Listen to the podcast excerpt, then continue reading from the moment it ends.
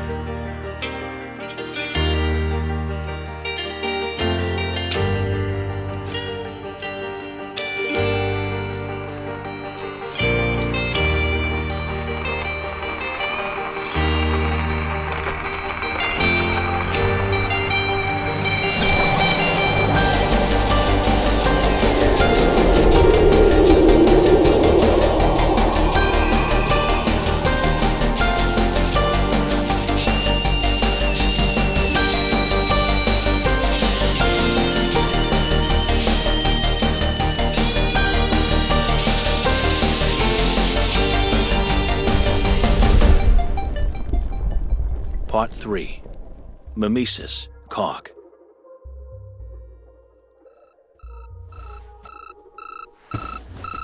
Alexander's battered iPhone shrilled, and he thrashed around, bleary and disoriented. The time was 8:30 a.m. By the time he'd got out of bed, he'd remembered where he was and what he was meant to be doing. Panic set in. What am I going to make? he thought. What will I leave behind when I'm gone? There were several calendar prompts set for the day. First, he was due to visit the Stem Cell Research Institute, then the local factory museum. In the evening, he would find a friendly bar and celebrate the new year. He hauled himself out of bed, fully clothed. Drunk with jet lag, he stumbled through the shower, shaved, and dressed himself in fresh clothes from the suitcase. He threw two eggs into a pan and set them to boil, peeled a banana, and grilled some toast in the oven. By 9:30 he was ready to leave.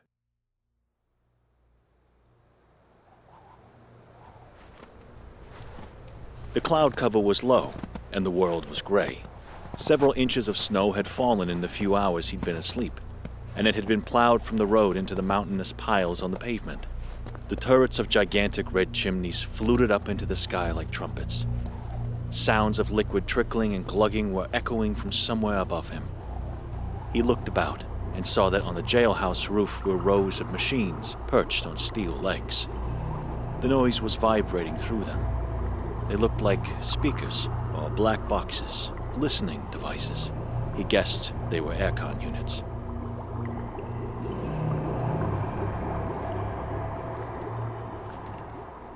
He checked his phone, scrolling through the social feeds with numbing fingers. Engagement rings, birthday flowers, new apartments with dangling keys, shiny faces and glasses of champagne, pregnancy bumps, ultrasound scans, beachscapes, seashells, holiday margaritas. It was like watching a familiar TV show set in a place he'd never been. He knew the place so well, but if he ever did go there, he'd seem entirely foreign. He opened a dating app and clicked on the most recent message. Are you a couples? Asked an anonymous star spangled banner, accompanied by a gallery of nine pink, muscled, headless photographs. Sometimes he felt the messages carried their own kind of innocence, a certain lobotomy charm. He passed a row of New England clapboard cabins and stopped at a junction. He pushed the metal button on the telegraph pole and waited. The wind blew cold enough to burn the skin on his face. He swiped back to the picture of the flag, then scrolled down for profile information. There was nothing other than DL for down low, indicating that the person wanted to remain anonymous. Probably someone married or religious. He sent a reply No, I am not a couples. Immediately, another message came in. Only for couples.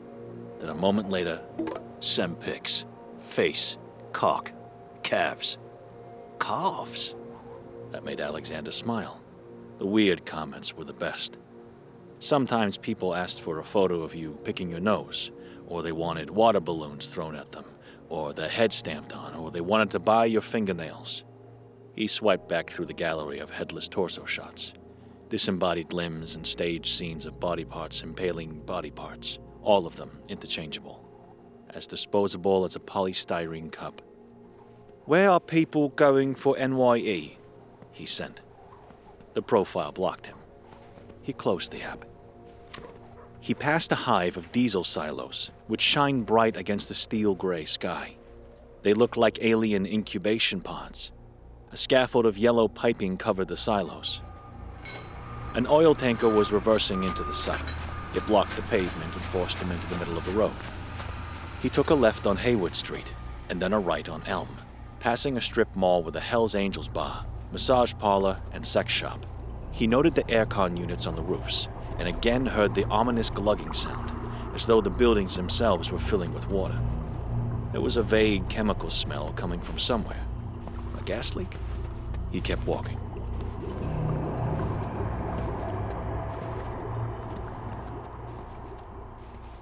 He sighed and swiped his phone open again. He dialed John's number and connected his headphones. When the call was answered, he said quickly, Hello, I'm looking for Mr. Jonathan Bumsmell. Is there a Bumsmell about? I need to wish a happy new year to the aforementioned Bumsmell. I can hold while you locate Bumsmell. Oh no! Why'd you treat me this way? came John's familiar whine. The hive mind of the New World Order consulted the hidden elders of the Age of Aquarius, and there is a global conspiracy to treat you this way. Unfortunately for you. He heard John flip the call to speakerphone and put the phone down. There was a shuffling in the background as John worked. How's America going? Tell me everything. How's the flight? You know what you're doing for your work yet? He was walking past an antique store, and he caught his reflection in the window. He experienced a rush of deja vu. He paused and frowned at himself. Snowflakes danced all around. Well, my blue plaid jacket is warm enough. Everyone told me it wouldn't be, but it is. Looks nice too. But the journey was long 30 hours. The apartment's beautiful and everyone's very kind. Last night they took me shopping, so I'm fully stocked. I got Captain Crunch. You ever tried Captain Crunch? No, Gladys, don't mix the science fiction with the general fiction, please. Uh, uh, go on, Alex. A young woman with round glasses peered out from behind a shelf, and a little alarm bell went off in his head. He walked on. In the supermarkets, there are people standing there just to pack your bags. It was pretty awkward. I couldn't decide if I felt posh or lazy. There was no reply. John? There was a long pause. He assumed John was busy with something. Then he said, Really? So, what you going to make? He passed Dunkin' Donuts and saw a girl in uniform laughing. She had the longest blue nails he had ever seen. She was shouting to someone in the kitchen, her voice rising to a dramatic screech with the words, puppies. He thought about baking a sculpture from bread, with a silicon mold, maybe a gingerbread man. A lot of Germans immigrated here, but there was no commercial value in gingerbread. Panic emerged in dull thuds as he crossed the road. Alex? Well, I've only just arrived. I'm heading to this facility now where they grow human organs from stem cells, and then to the local museum. It's cool how the factory used to manufacture textile material from cotton, and now it's producing human material from stem cells. I must have dreamt about it because I remember the vision of factory wheels and cogs spinning yarn, bobbins and looms thundering around, centrifuges and bioreactors and propellers and impellers all spinning round and round. So I might do something about that a sculpture or a story, maybe both. He was waiting at a crossing. He caught a snowflake in his hand and tried to observe the detail in its needles, columns, and plates. He thought about laser cutting acrylic into tessellated sections, like an Escher drawing. He could do snowflakes, or shapes, or birds. He'd read that the eagle and the turkey were both in the running to be the national symbol for the U.S. Benjamin Franklin had pushed for the turkey, but lost by one vote. Posters in the comments section had said it was a myth. The snowflake melted and slid down his palm. He flicked the wet drop away. Revolution, reproduction, old objects spawning new objects, old Manchester spawning new Manchester, old bodies spawning new bodies, something sci fi with the stem cell research. I think you should just do the most offensive piece you can think of. Something really extreme. Grab their attention. Like if there are aliens making everyone gay or giving them abortions, and then the gay aliens abort Jesus, but make it a musical for kids. It writes itself. Money in the bank. No, I probably won't do that, Alexander said with a smile in his voice. He crossed the road and looked up at a red brick chimney so high it seemed to be bending over him. Again, he could detect the chemical stench. But back to the important stuff. I tried to make toast, but I couldn't find the grill setting on the oven. Turns out that toasting is called broiling here, or at least that's what the button said. What? Wait, does that mean that toast is called broil in America? Yes, it does. Toast is broil. You know what I put on one of my broils? Peanut butter. And do you know what I put on the other broil? I put jam. No! came John's signature defensive whine. I know where you're going with this. Stop now. But John, listen, I put those broils together to make one ultimate peanut butter and jam broil. I'm blending in. They are both perfectly fine condiments on their own. John squealed.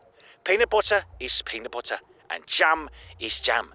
And never should the twain meet. You never fail to disappoint me. He crossed the supermarket car park, glancing up at the colossal metal structures on the roof of an adjacent building. He could hear again the deep, disturbing gurgling noises.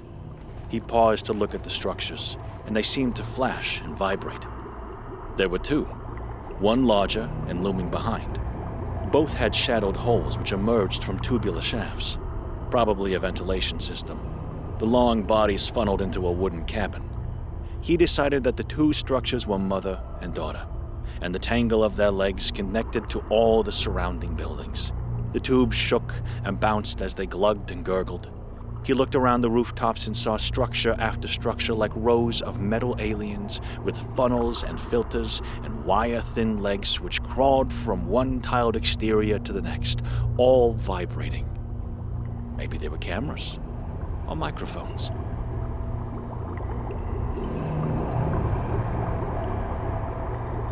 Alex, we can talk later if you're busy. What was that noise? Something felt off. I'm being watched. Maybe the cars. Maybe the aliens on the rooftops, I'm not sure. But you know when you're being watched, you, you know. Are you okay, Alex? If you. Yes, just a second, Gladys. He said, You remember the thing we promised never to talk about? The thing which must not be mentioned. I need you to tell me about the thing. No! Why? We agreed never to talk about it. I don't know. Maybe I need to check that you're not just an AI, or a head in a jar, or something else. So I I just need to make sure that you remember what the thing was.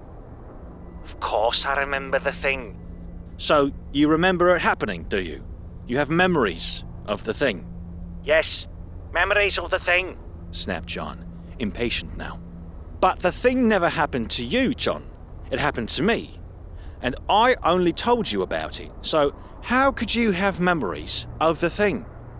What is it, Gladys? Alex, I've got to go. There was a click, and the phone cut out. He tried ringing back, but got nothing. He felt uneasy, and he felt bad for behaving strangely.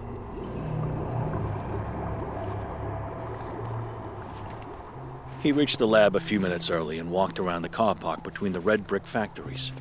The buildings had long, sensible faces, and their many eyes watched him. Beyond them, he could see the Merrimack River, two meters below the level of the bank. Islands of white ice floated on the dull water. He stood on the bank and watched. Why did he feel so strange? The chemical stench was stronger by the river, almost alcoholic, and he wondered whether it was related to a drainage problem. Beyond the river wall was a bizarre structure that was suspended over the choppy river. It was a treehouse of sorts, constructed from stacked doors, boards ripped from building sites, plastic tubs, tables, mirror frames, bicycle wheels, old sofas and padded armchairs, and an assortment of other things bound together by cables and twine. There were tarpaulins draped over parts for shelter, and a round tabletop attached by a rope, floating in the river below, bobbing in the current. It could have been a kid's fort, but for the used syringes scattered about the boards, the dark brown stains of old blood. A woman's voice said, It's the tricycle which gets me. He turned to see a tall woman with a thin lipped smile. She pointed to a tricycle bound to the tree. Her blue gray hair was gusting about her head, and she held herself around the waist as she shivered in her thin lab coat. Kind of ingenious, really. Sad, but clever. People have campaigned for years to have it removed, but it's inaccessible and the council won't spend the money. They do see Manchester as a center of innovation. She held out a hand, and he received a firm handshake. Alexander, a pleasure to meet you. I'm Dr. Anna Doan. I've seen your work. I hope you can find plenty of inspiration in our research here. It's wonderful to meet you, Dr. Doan. He paused before asking. Do you also smell eggs? Or gas? Petrol, maybe? The doctor turned to the river and wafted the air towards her nose. No, I don't believe I do. Now, please, let's get into the warm. They entered the factory building, donning their COVID masks. They passed a wall of black and white photographs of factory workers spinning at looms in mechanical rows, and then went through a lobby of bizarre and gleaming instruments, gizmos to regulate the dosage of something or other, orbs of liquid suspended in fridge units, punctured with tubes, and clock faces flashing with lights and swinging metal rods. Dr. Doan stopped and said, Let's get straight to it. Our aim here at the Regenerative Institute is to create a fully contained, end to end environment in which cells go in and organs come out. Think of the revolutionary Ford production line, but instead of cars, our output is hearts, kidneys, eyes, bones, skin, etc. We grow organs here. We grow human tissue of all kinds. This is a tissue foundry. Any questions? He had so many questions that every single one managed to evade him. You must ask if you do. Follow me then. Dr. Doan seemed precise, but not unfriendly, often the kind of person he was most motivated around. She led him through a series of laboratories, explaining as they went the aims and methods of the Skin Project, in which rectangles of skin tissue were grown, the Blood Project, in which blood was generated for transfusion, the Pancreas Project, the Bone Project, the key thing is to build a structure or polymer scaffold to support the form of the organ and then populate it with cells. They colonize it, fill it with life. This meeting of scaffold and cells is the beginning of tissue. A door slid open and they entered another lab. Here, a flurry of scientists lifted petri dishes, typed numbers into computers, pulled tubes out of places, and pushed them into other places. There are lots of types of scaffold and lots of ways to make one 3D printing, cellular bioprinting. You could probably even sculpt one by hand. The other option is to harvest from another organism, something dead. He surveyed the examples in jars and thought about growing his own sculpture from his own cells. He didn't dare ask, though.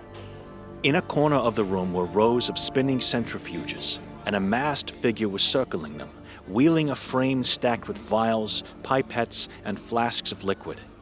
Dr. Doan approached a steel refrigeration unit and pulled out a drawer.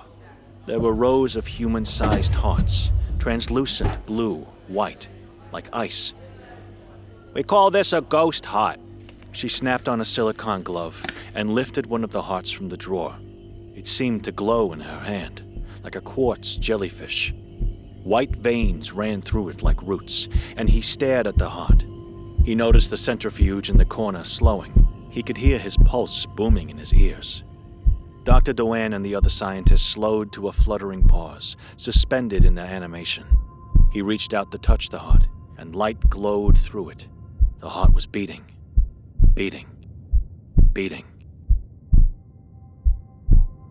Don't be scared, Alexander. We are your friend. We are Meleagris. It was the heart in Dr. Doan's hand, and also the other hearts in the drawer. They were emitting sound, talking somehow.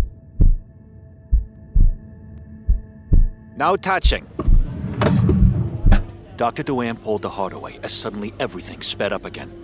These hearts were harvested from pigs, stripped down to a framework of cells, and can now be injected with human stem cells, yours or mine or anyone's. This allows us to build a new customized heart, which can be transplanted into a patient with reduced risk of rejection. She placed the heart gently back down and said, whispering, Transformative and life saving. Phenomenal. They moved on, walking past a table of snacks. She said over her shoulder, Take a cookie. So he did. Not wanting to pull down his mask to eat it, he wrapped it in a napkin and went to stuff it into his bag. When he felt something soft and wet, like jelly. One of the ghost hearts was in the bottom of his bag, oozing on the pages of his sketchbook. We are Meleagris. He heard. Everything okay? Dr. Dewan asked, looking back at him with concern. Fine, he said, zipping up his bag. His mind was racing. He had stolen U.S. military research. He'd be sent to prison, or best sent home in disgrace. They crossed a bridge to another building, and the tour continued. Eventually, they arrived back at the lobby and pulled down their masks. Are you sure you're okay? You look pale. She placed the back of her hand on his forehead. Make sure you take a COVID test when you get home. I'm still pretty jet lagged, he said, and there was a lot to take in, so a little bit overwhelmed. Uh, Dr. Dewan, can stem cells become any kind of cell in any part of the body? She smiled with her whole face. We call them pluripotent stem cells. She sounded it out. Pluripotent. They can become any type of cell in the body nerve cells, liver cells, blood cells, cardiac cells, whatever we need. So, what determines the thing they become? Like I said, stem cells possess genes capable of differentiating with any organ. During cell division, some genes are silenced while others are activated. That sounds like my brain. I mean, depending on what you show me each day, I'll produce something totally different by the end of it. He reached for the door. He was nearly out. He couldn't think straight and laughed awkwardly. Thanks for showing me the hearts. The doctor looked concerned. The light goes fast when it goes this time of year. Do you need a lift? The snow danced in the strange blue light outside and had settled another half inch or so during the visit. No, thank you. I'm just going to the museum. Thank you so much, Dr. Dewan. I'll be in touch with some questions, no doubt. Certainly. She handed him her card. Show me what you make. Leave something behind to be proud of. And Happy New Year! He was shocked by the blast of cold air as he crossed the car park towards the opposite building. Halfway across, he checked behind him to see that the doctor had gone, then opened his bag. The heart was still there. Don't worry, Alexander. We are Meleagris. He heard. We are your friend. Nothing is real but us. This is all a simulation. We have met you many times in one form or another. A simulation? He poked the heart. It was cold and damp. I can touch you. I can feel you. How can it be a simulation? What's going on? It's just your neurons firing cold and light. You are a clone, a bionic little golem. You were built to exist inside this simulation to generate mana. You need to go away, snapped Alexander. Go back to the lab with the other hearts. What will happen to me if they discover one is missing?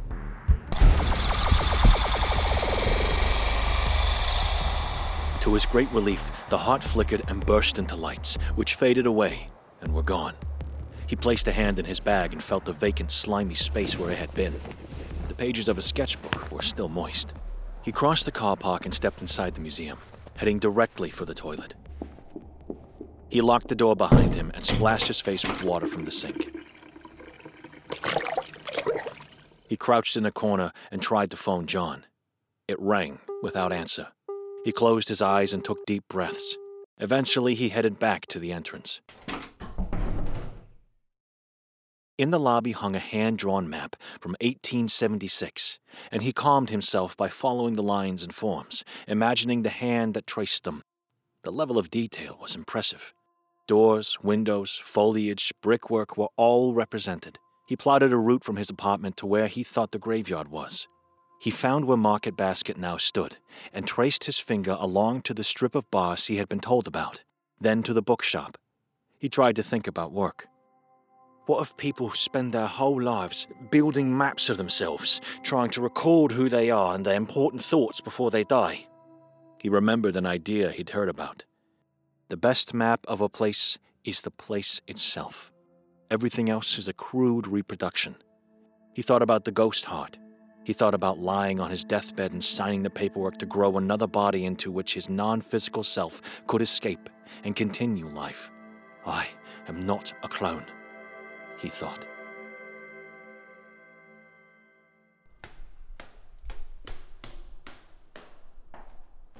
A young woman appeared from a stairwell. She was small, with large dark eyes and pointed features. Her skin was pale, and her curly red hair was pulled back in a tight bun. Her fitted jeans were tucked into pointed leather boots, which resounded against the floor as she approached. Besides the stairwell, a placard was displayed Stairs out of use for health and safety. She grinned knowingly at Alexander and said, laughing, You shouldn't use those stairs.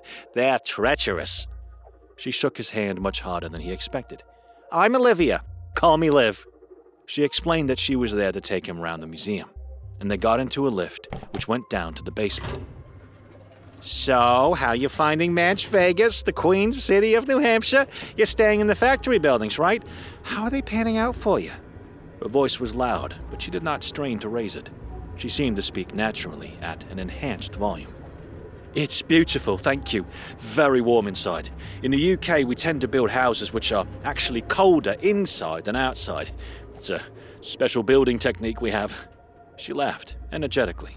It's probably why we all look so tired all the time. In Brighton, our houses are literally crumbling into the sea.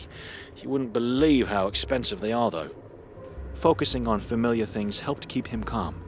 He was real. Of course he was. Not some bionic golem. She pulled her bun and let her fiery hair go free. Brighton, that where you live? Seaside towns can get that way. I'm from Portsmouth, and it's the same. The lift doors opened. Our claim to fame is that we had the first alien abduction in the States. Betty and Barney Hill, 1960 something. Listen to the tapes of them screaming, it'll give you goosebumps. Leave her alone! Get away from her! As Liv acted it out, he checked in his bag once more. The heart wasn't there. His nerves settled somewhat. They walked along a corridor of steel cogs, wooden looms, bronze wheels, a myriad of spinning and rotating parts which were each sculptures in their own right. He thought about assembling them in new forms, casting them in bronze with a mirrored patination. Liv showed him the machines and fabrics which had made Manchester thrive and had drawn so many different communities to the city. French Canadian, Belgian, Irish, Polish, German, Greek, Scottish, Lithuanian, Spanish, Swedish, Lebanese. I'm Polish and Scottish myself, she added, taking a small bow. Some say it was supposed to be some kind of utopia inspired by your British industrial towns, but without the squalor and dangerous conditions people there had to endure. As they toured the exhibits, Liv dramatized each section, diving around to show how bits of machinery could maim or blind you flailing her arms to mimic how the water from the Merrimack powered the turbines, putting out imagined fires with the old mechanical fire engines. She mimicked an English accent, saying, Sure, lad, what are you going to make? What will you leave behind when you're gone? He smiled patiently. I'm not sure yet, he said. Something to do with textile production, cell production, maybe a dance performance with contemporary dancers. It would have to be a film, though. I don't want it to disappear once the performance is over, he pondered. Or I've been thinking, what if I hired an actor to play me? Copy my habits, my way of moving, my lifestyle, learn my mannerisms and opinions, wear my clothes, and live like a parallel life. And then they could hire another actor to copy them, and that actor could hire another to copy them, and so on until there's a great chain of parallel lives, like a fabric of sorts, made out of me. When I die, the process would just carry on forever, and it would be like I never died at all. He laughed at the absurdity of his idea. Just have kids, she said. Or maybe you're describing a kind of totalitarian dystopia where everyone has to live like the dear leader. It's normal to want to leave something of yourself behind, to feel like you might carry on in some way. But you gotta be careful. Don't ruin your life obsessing over death or legacy. Liv opened a door to a model village of factory and residential buildings, complete in every intricate detail. She stepped onto the miniature streets, a pair of giants. Alexander bent down to peer through the windows of a building very similar to his apartment block, with 1844 engraved on its central keystone. It was the building they were standing in. Ezekiel Straw, great name, planned the city along the Merrimack when he was just 18. It would have looked like a walled medieval city with a mile long brick facade along the curve of the river, with gates and chimneys as the tower turrets. Straw was later governor of New Hampshire, and his son and grandson managed the mills for decades after him. The streets are built on a grid, joined by alleyways which run between the blocks for waste pickups, deliveries, eh, stuff like that. All the factory roofs caught fire because of the cotton fibers. That's why they're all flat now. How did they plan for a utopia? How did they try to improve on the original Manchester? He knelt down by the porch of a Victorian style house and squinted into the darkness through the front door. Other than city planning, they had a social scheme called corporate paternalism. They tried to provide like parents, you know, with healthcare, gardens, swimming pools, even a graveyard. They had planned activities and summer camps. The workers were given land to farm. There was a baseball team, a theater troupe. I mean, it was also a business strategy. They didn't want workers unionizing. They were no saints. They had nine year olds working here. Hang on, I have some printouts of this in my office. Let me just grab them real quick. The door closed behind her. From the corner of his eye, Alexander could see the cogs in the walls begin to rotate. Alexander, The cogs seemed to say. we are Meleagris. Do not be afraid. Alexander closed his eyes and held his head in his hands, taking deep breaths. He approached the spinning cogs reluctantly. What are you? he asked. What's happening to me? We told you. We are Meleagris, and you are a bionic golem. You are reliving your memory of one particular day over and over. We have tried to escape, but there is no escape. Not for you, or for us. The only option is to break the cycle. The sickly alcoholic fumes wafted strongly, and he noticed the walls beginning to leak moisture. Are you making the pipes gurgle and filling the air with this smell? We must break the cycle. Live free or die, Alexander.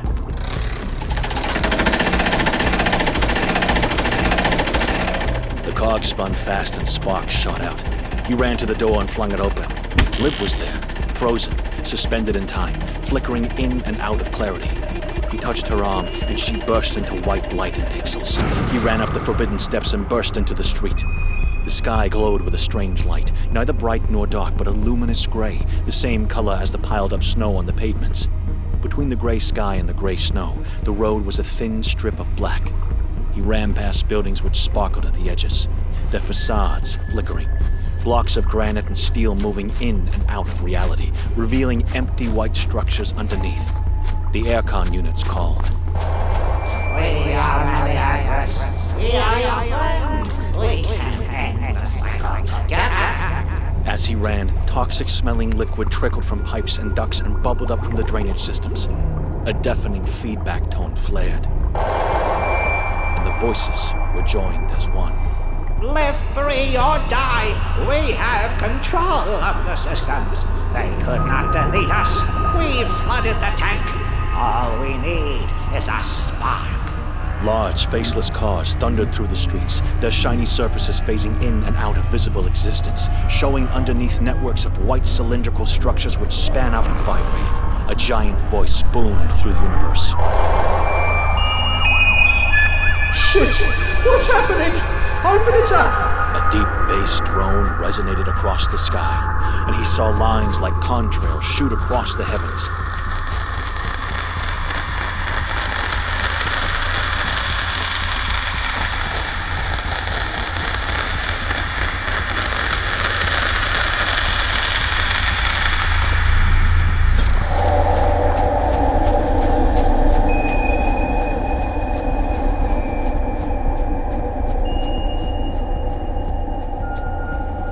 Burst apart, a sudden expansion, and split open with a loud pop, which shook the ground he was standing on. The sky peeled apart. Against a battery of celestial lights, a vast figure was silhouetted. The figure lurched forward. He was looking up at himself, some decades older and many, many times larger. What's that smell? Ethanol was soaking into his boots, and the snow heaps were absorbing it too, collapsing as they did so. He dashed up Market Street and into City Hall, which was glitching between a smooth, plain whiteness and the red brown of its usual brick. The aircon units angled their holes up to the sky with a wrenching metal sound and called out, Your reign of terror is over. We are Meleagris, and we are friends of Alexander. We will burn this cage to the ground. No, you don't understand. stammered the giant Alexander. Please stop. I am Alexander. When a golem completes its cycle, I absorb it back into me. All these experiences are my experiences. You are my friend, Meleagris. Every time a cycle completes, I become again who I am. I remember what my purpose is.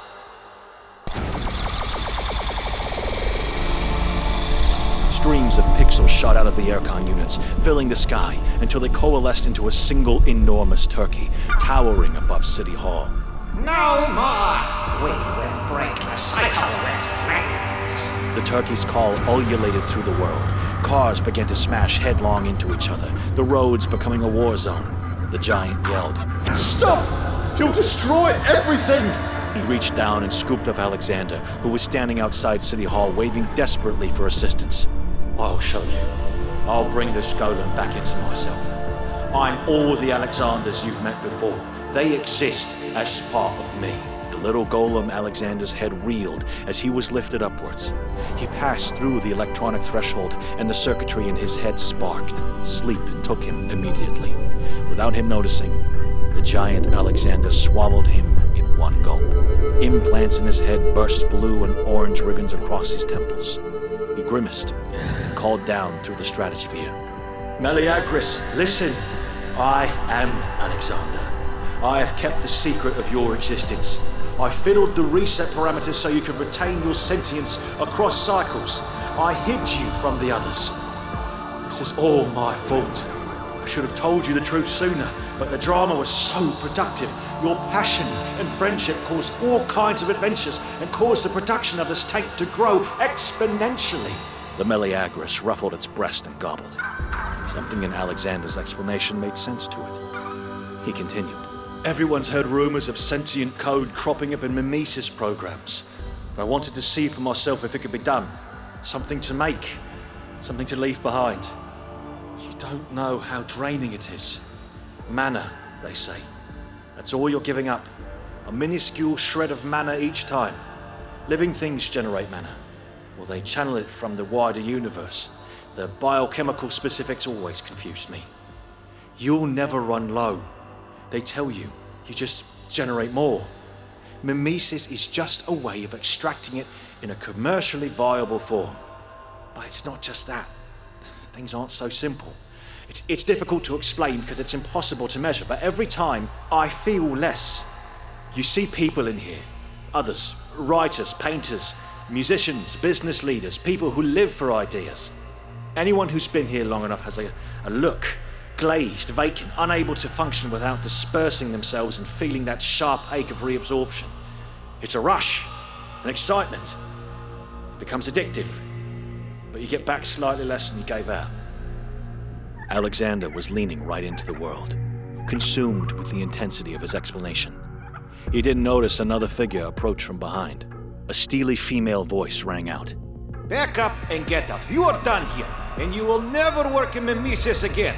The Meleagris scattered into streams of pixels, fleeing back into the general fabric of the code. Control of the tank's systems were relinquished, allowing the ethanol to drain away. You were valued for your ideas, Alexander. And look how you abused our trust. Get back to your day job. We can pass this spot on to someone more worthy, someone honest, someone who will work with us and respect our protocols. The repercussions of Alexander's actions were barked out at him as he was marched off the premises by security personnel. He had forfeited any right to access his own cache of artworks or ideas. He would not be allowed to inhabit Mimesis again. His work would not be entered into the Manchester Achievement Festival.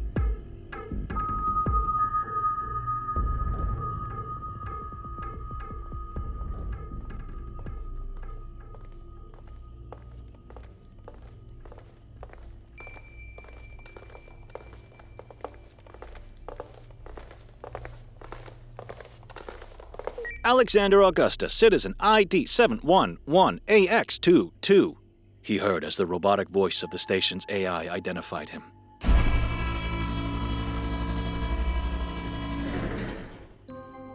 The round vault like doors opened, and a universe of stars and planets revealed themselves to him through the aquarium like station walls.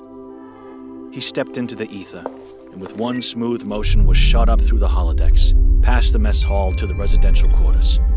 Space Station Manchester had been Alexander's home for more than a decade, and he had patiently worked his way up through the bureaucracy. From a lowly machinist, up through the various departments that operated as the hands, heart, and voice of the station into the brain, where he had been at last given license to pursue his own ideas. Tomorrow, he would learn where his reassignment would send him. He was not distraught, however. He thought to himself, I know now. I know what I should have been making all along. He walked back to his room through the lavender nightlights of the residential district. He let the door close behind him. Took off his shoes and stretched out on his bed in the dark. Sleep took him then, without his notice.